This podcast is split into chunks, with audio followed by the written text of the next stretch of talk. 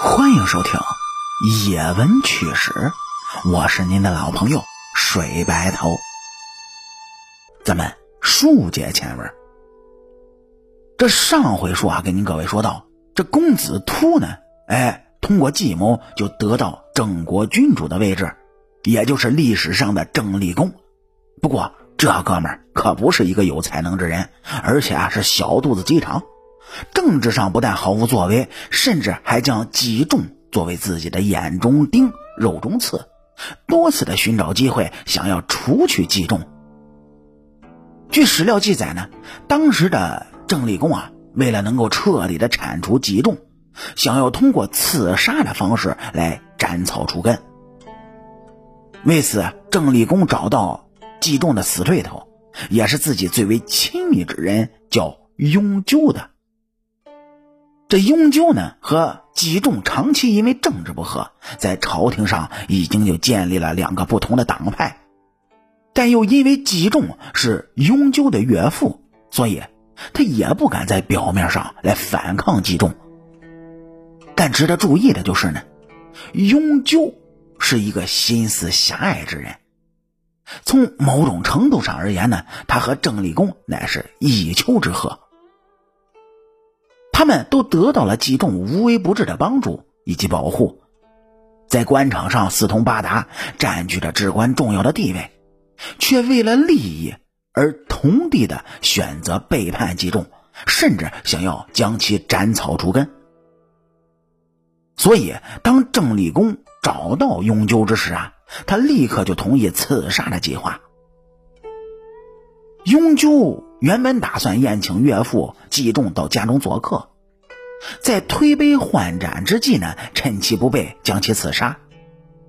没过多久啊，雍纠便实施了计划，计划推展的呢也是极为的顺利。但是让人没有想到的就是，雍纠就在这个关键的时刻萌生了恐惧的心理。他开始怀疑，说如果这次计划失败的话，那自己日后又该如何自处呢？雍纠的恐惧是一览无余，而作为他的妻子，也自然就明白丈夫心中有事儿。妻子是多番的追问雍纠到底发生了什么事儿啊，竟然让他如此的恐惧。如果咱们夫妻二人解决不了的话，还可以找父亲帮忙啊。雍纠听了妻子的话呢，觉得是十分的愧疚，这也使得他在深夜熟睡之时，将心中的话是全部都说了出来。妻子做梦都没有想到，睡在自己身边的丈夫竟然想要杀害自己的父亲。于是呢，便打算在丈夫第二天清醒之时啊，询问其是否真的有这么个打算。雍纠呢，也未曾料到自己埋藏在心底的秘密，竟然就被妻子发现了。万般无奈之下，雍纠希望妻子能够不把此事告诉岳父。否则，自己真的就是在劫难逃了。妻子看着丈夫这般模样，打算回到家中啊，与母亲好好的聊一聊。在临别之际呢，妻子询问母亲，说：“丈夫和父亲之间究竟是谁比较重要？”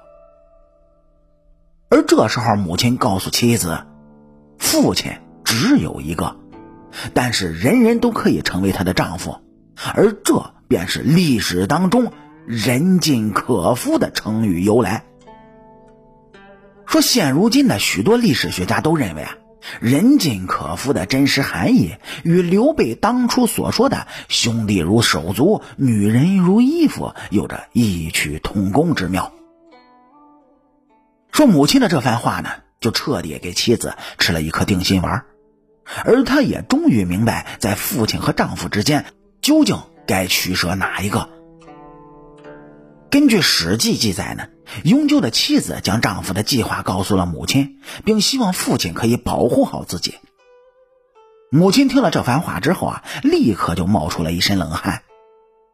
在送走了女儿之后，便立即将这一消息告诉了季仲。季仲在得知自己的女婿要杀自己，这心中呢产生了一股子的酸楚。从某种程度而言，这么多年以来，季仲一直将永久当做自己的亲生儿子来对待。虽然俩人在政治上稍有不和，但他也从未动过杀心。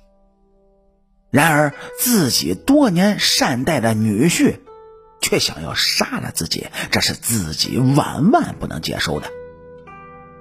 随后啊，季仲派人抓了雍鸠，将其拖到闹市之中，是斩首示众。而在永久死了之后，郑立功也知道自身难保，于是带着金银细软打算逃跑。可笑的就是在逃跑之前呢，郑立功还派人将永久的尸体拖了出来，骂他什么事都跟女人说，活该去死。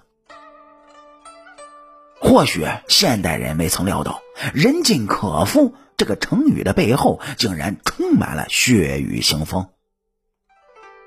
它不仅不是一个用于贬低女子、称其不守妇道的词语，还是一个在人生当中面对两难抉择之时充满心中大义的成语。不过可惜的是，在这一成语的背后呢，仍旧存在着诸多对女性还有压榨含义的封建糟粕。